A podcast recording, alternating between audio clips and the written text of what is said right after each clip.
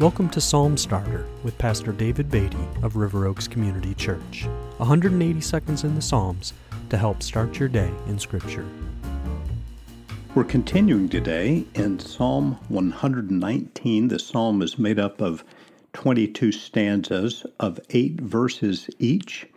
This section is headed by the Hebrew letter ayin, the section I'll read today. That means each verse in this section begins with that particular Hebrew letter. I'll read verses 121 through 128. I have done what is just and right. Do not leave me to my oppressors. Give your servant a pledge of good. Let not the insolent oppress me. My eyes long for your salvation and for the fulfillment of your righteous promise. Deal with your servant according to your steadfast love, and teach me your statutes.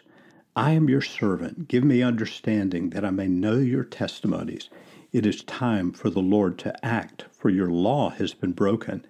Therefore I love your commandments above gold, above fine gold.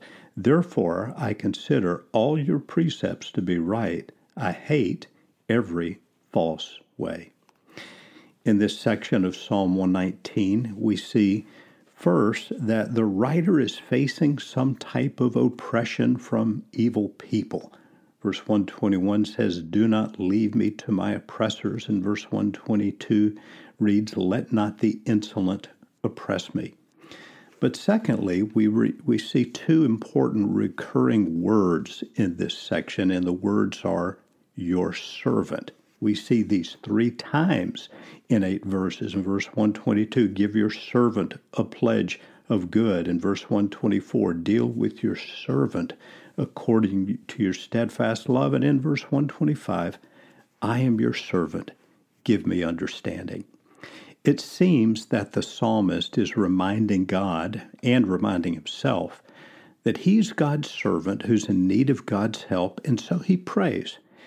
But note that he prays especially to know and understand God's word.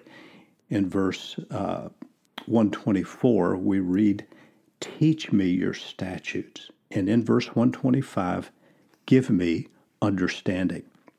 This section of the psalm reminds us again that adversity can provide an optimal time for spiritual growth to occur. The key is to turn to God and to His Word in our trials. Let's pray about that today. Father, we come to you in the name of the Lord Jesus Christ, and we ask that you would turn our eyes to yourself and to your word when we face adversity in life. Let us find our strength in you and teach us your ways. Teach us your word. As the psalm writer says, teach us and give us understanding. And we ask these things in your great name. Amen.